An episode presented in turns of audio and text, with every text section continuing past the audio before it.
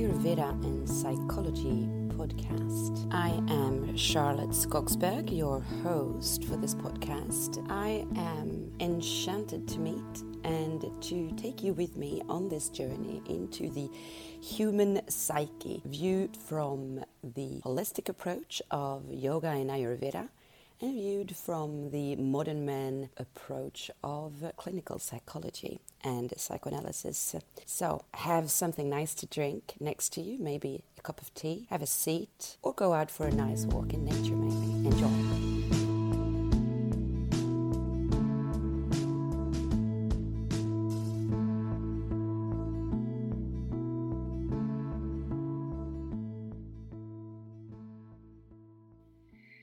In this episode that focuses on uh, psychology, I want to speak to you about detox.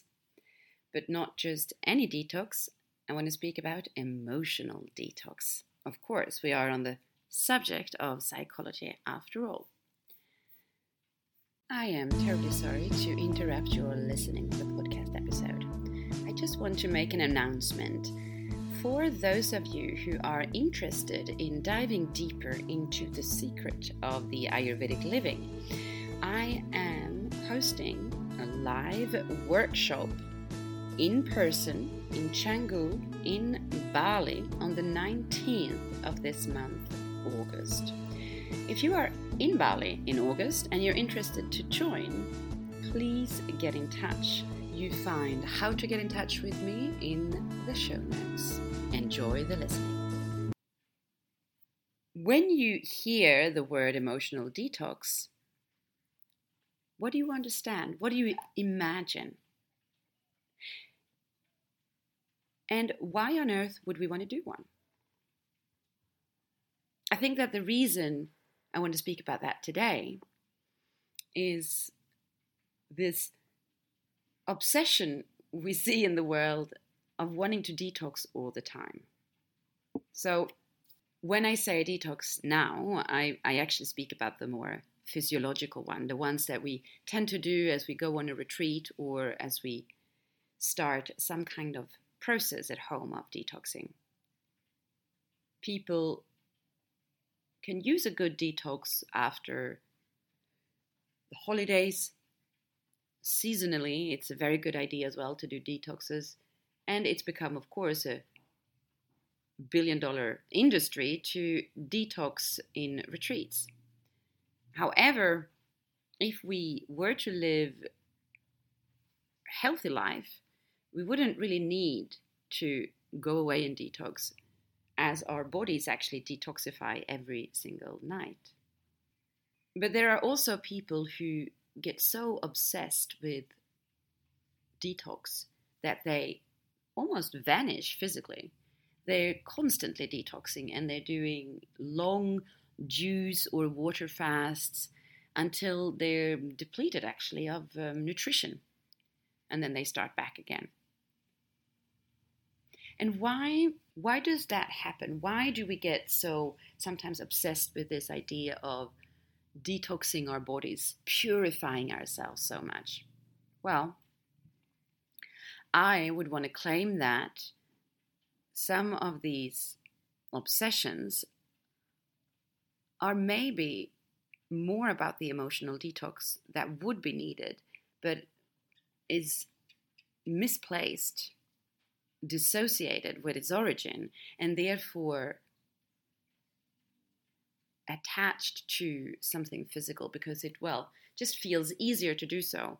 And it might just be that we don't even see that it's the emotional detox that we really need. Yet again, some of these physical detoxes that we make can seem in vain. I have met more than once in my life someone who tried to detox in order to get rid of a digestive issue, for instance. But it didn't seem to do the trick. And the reason for that was that there were these deep, old impressions of anger, of helplessness, lingering, creating toxins in the body. the energetic part of our being is not to be dismissed. It has a far stronger impact on everything else in our system, in our body, in our organism than we think. The reason for that is, of course, that we have never really learned to acknowledge energy and, and its impact in us and what it actually is and what it does. And a way to make you see the importance of this is actually by turning your attention towards the nervous system, which is, of course, what we can somewhat call the energetic body. I'm simplifying enormously, of course, but if we need to detoxify our emotions and our thoughts, it is because our nervous system has been dysregulated over the years and the experiences that we've accumulated. And so when we try to detox, purify our system through all the different cleanses physiologically, but that our nervous system is dysregulated, it doesn't work because we get a reaction from the body of danger and threat. So, a detox in itself is a process of cleaning, of purifying, clearing the passages to allow for life really to just flow so when we detox for the body, we do it because we notice that the system isn't optimized. The energy isn't flowing freely, not as freely as it could. And when it comes to an emotional detox, is therefore the same thing. We do it so that we clear the clutter in the mind body, in the emotions and thought process. Just like when we have a spring clean. We purify our houses after the heavy and dark winter. We open up the windows. We allow for the wind of spring to enter, the dry freshness of that air, in order to bring a healthier atmosphere, really, into our rooms. We clear the air, right? So when we feel heavy emotionally, when it seems as if old wounds and bad habits have taken over our lives, we might need to detox our minds. We can really say that it's a question of seeing ourselves clearly, seeing the brightness of our inner being shining through. To reconnect with who we truly are, our essence, instead of the clutter that's been hiding our inner being. Just as a physical detox can help you to digest the food better, so does the emotional detox help to digest your emotions better. When we have cleansed our physical body, we have helped our immune system to strengthen and so viruses and bacteria won't become an issue. They bounce off. Likewise, when we clear the clutter in that mental, emotional body, we can see situations more clearly for what they truly are.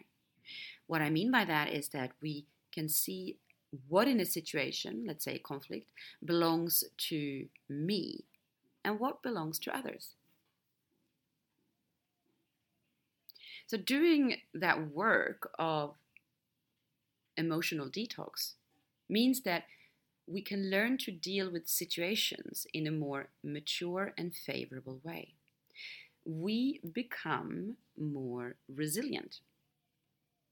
I've spoken about resilience in the past, and you can dive into that episode. There's one from the psychological perspective and one from the Ayurvedic perspective um, you can go back to episode 65.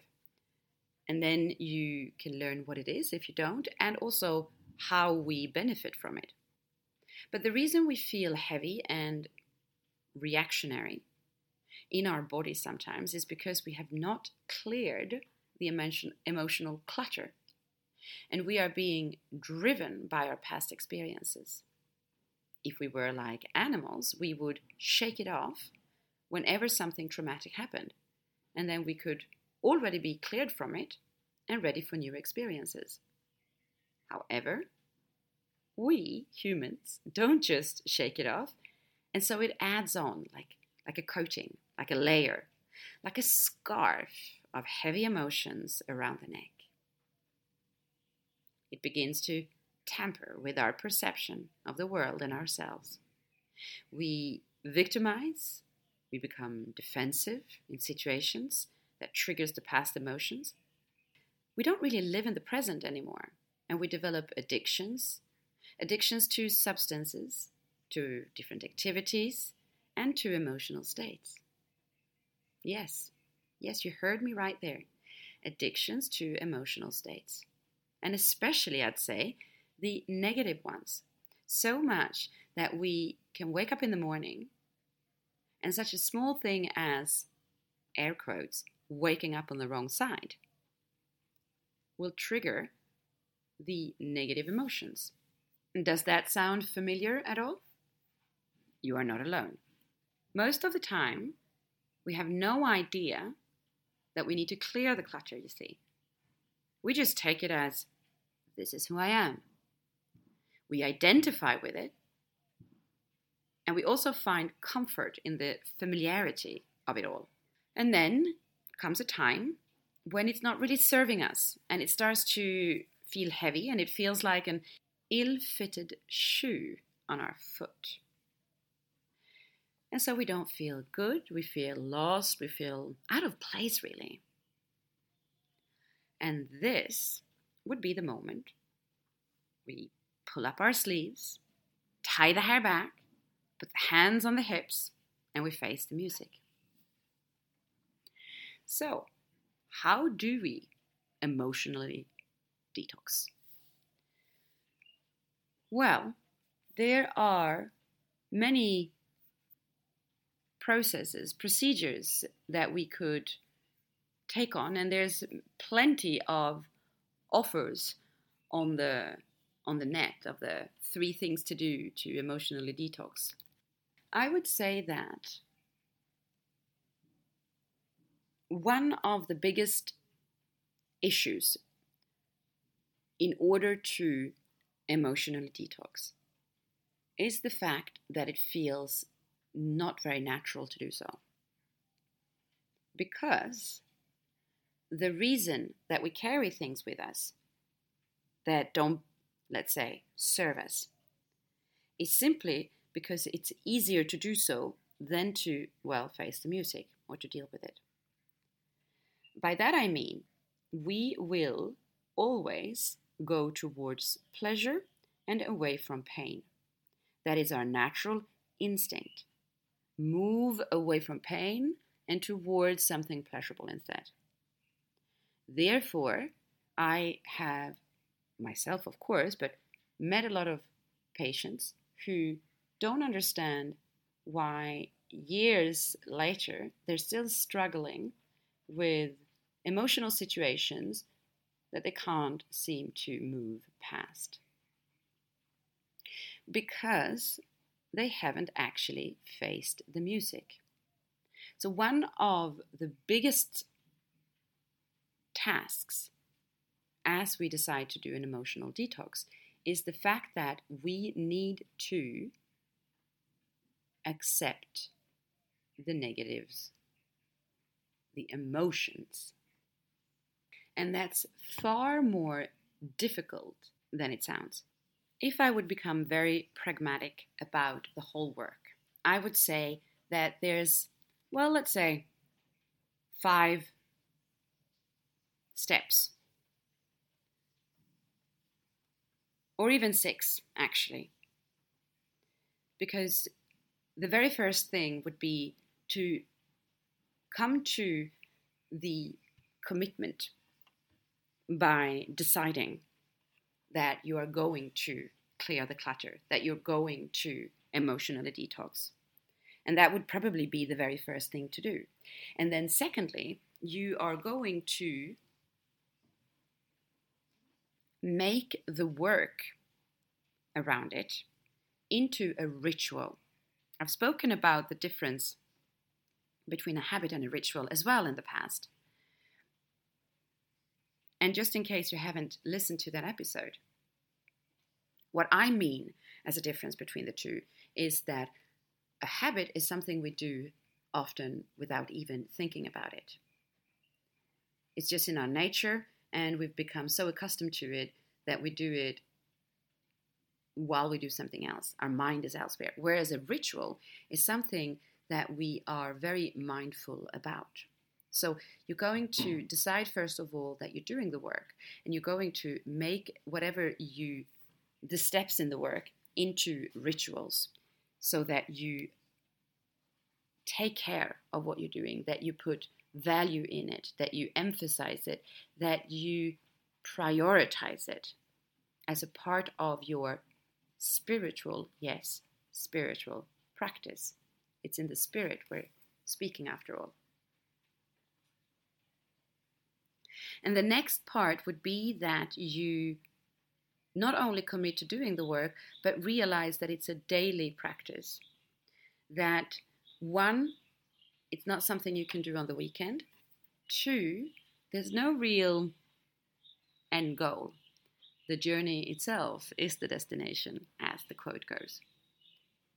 So that means that you commit to doing this every single day, that you let go of the fruit of your labor. Because as soon as you're expecting a result, you're no longer doing the work, you're no longer in the present moment, you see. It becomes the means to an end. And then the whole part of intention and ritual is missing. It's a daily practice that you do simply for the sake of doing it. You also want to, and this is the next step, let's say step three, for instance, or four, actually, if we count the first one. You want to create a space for this. That might sound silly, but it's not. You need to change the perspective of yourself and of your life in order to do this, which means that you might actually take a moment where you actually do that spring cleaning, right? So you, you clear out physical clutter around you in your house, in your room. And then you allow for a space where you practice daily to have its own room there. That might not be a big space, depending on what your capacity is. And that's okay. It's not a question of luxury, it is a question of accountability. To holding yourself accountable, to see the value in your own personal well being and the space that you create for you. That is what it's about. This means it could be a cushion in a corner of a room that you sit on when you meditate and you journal. You prepare yourself for it. This would also be one of the points. So, point five, let's say. When I say you prepare yourself for it, means that you don't just go out on a limb and go, all right, let's do this, I'll begin now. No, you might actually do your own personal research around it. What would be the five tips from professionals in how to declutter or how to deal with one specific emotion you seem to have an issue with. Could be insecurity, could be anger, could be jealousy, could be a lot of things. So you you prepare that and you might even ask yourself some questions that you would like your meditative work to be around. How does it feel? Where do I place it? Where do I recognize this feeling from? When we prepare ourselves for something that way, what we're doing really is that we're setting ourselves up for success. We are, as the yogic philosophy, philosophy would call it, conditioning ourselves. Why would we want to condition ourselves? Because we want to set ourselves up for success. In every day we condition ourselves for the next step. We do it without even thinking about it. The fact that you take time in the morning to prepare yourself to go to work, you set yourself up to be in that persona. The fact that you spend your Saturday afternoon really quite differently if you have planned to go on a concert in the evening. Or if you decide to stay home and watch a movie and eat ice cream. Those two scenarios of a Saturday evening have afternoons that precedes them that are quite different. We're setting ourselves up. So you want to condition yourself for the work. And then comes the last point, which might not even really seem like a point, almost like a mindset instead, and that is to trust the process. What do I mean by that? It means that the step that I'm taking today is the only one that concerns me, and I will not go for the second step as long as I haven't taken the first step. If I'm in Paris and I want to go to London,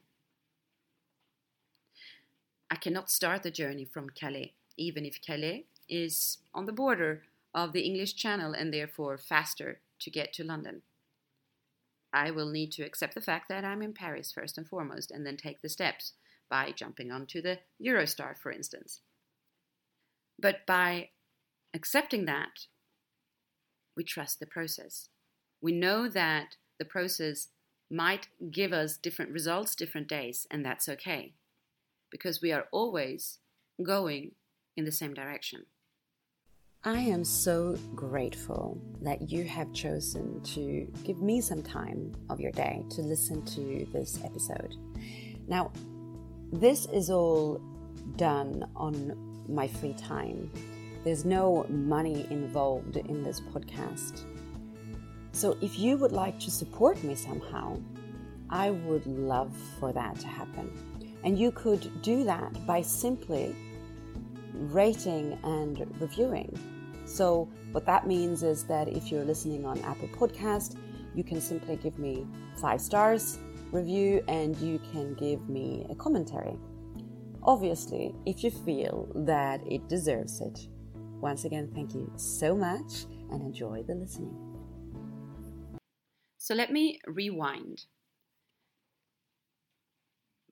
probably most of us definitely would need an emotional detox. The emotional detox is something that we need when we notice that past impressions are controlling our perception of the world, our perception of ourselves, and how we react in daily life. When we would feel that clearing the clutter, seeing things for what they truly are, and then take action in order to allow for energy and life to flow freely through us. That would be a really good indicator that an emotional detox is necessary. When we do an emotional detox, what we really are doing is that we are facing the music, right? Just like with that spring clean. We pull up the sleeves and we head straight for the most ingrained stains.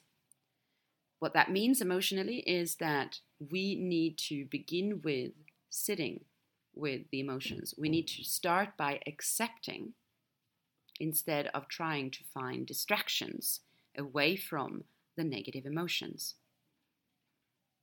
So, when we have understood that this is going to be necessary in order to do the work, we follow those, well, six steps, let's say. First of all, we commit to it. Second of all, we make it into a ritual. It's not just something of a habit that we do. Mindfully, we might even list up the different actions that we want to take of meditating, of journaling, of having a physical practice, maybe a talking therapy as well. We acknowledge the fact that it is a daily practice, that it's not something we do on the weekend or when we have time for it. It is definitely not something we do only when we feel like it. It is a daily practice. We create space for it. We clear the physical clutter around us. We throw out maybe what needs to be thrown out as well. And then we create a space for this work. We prepare ourselves for it, which means that we set ourselves up for success. We don't just jump into it, rolling out of bed, having put hit the snooze button three times already, and then we don't have so much time, so we kind of rush through it. No, we condition ourselves for it. And finally, we let go of the expected results. We trust the process. We don't try to jump ahead. We start where we are at today.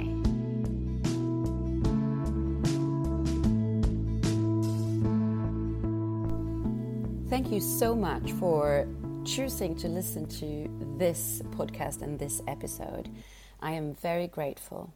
If you enjoyed this and you think that other people could enjoy this, please help me to spread the word. Share this episode on any channel that you have of social media or messaging.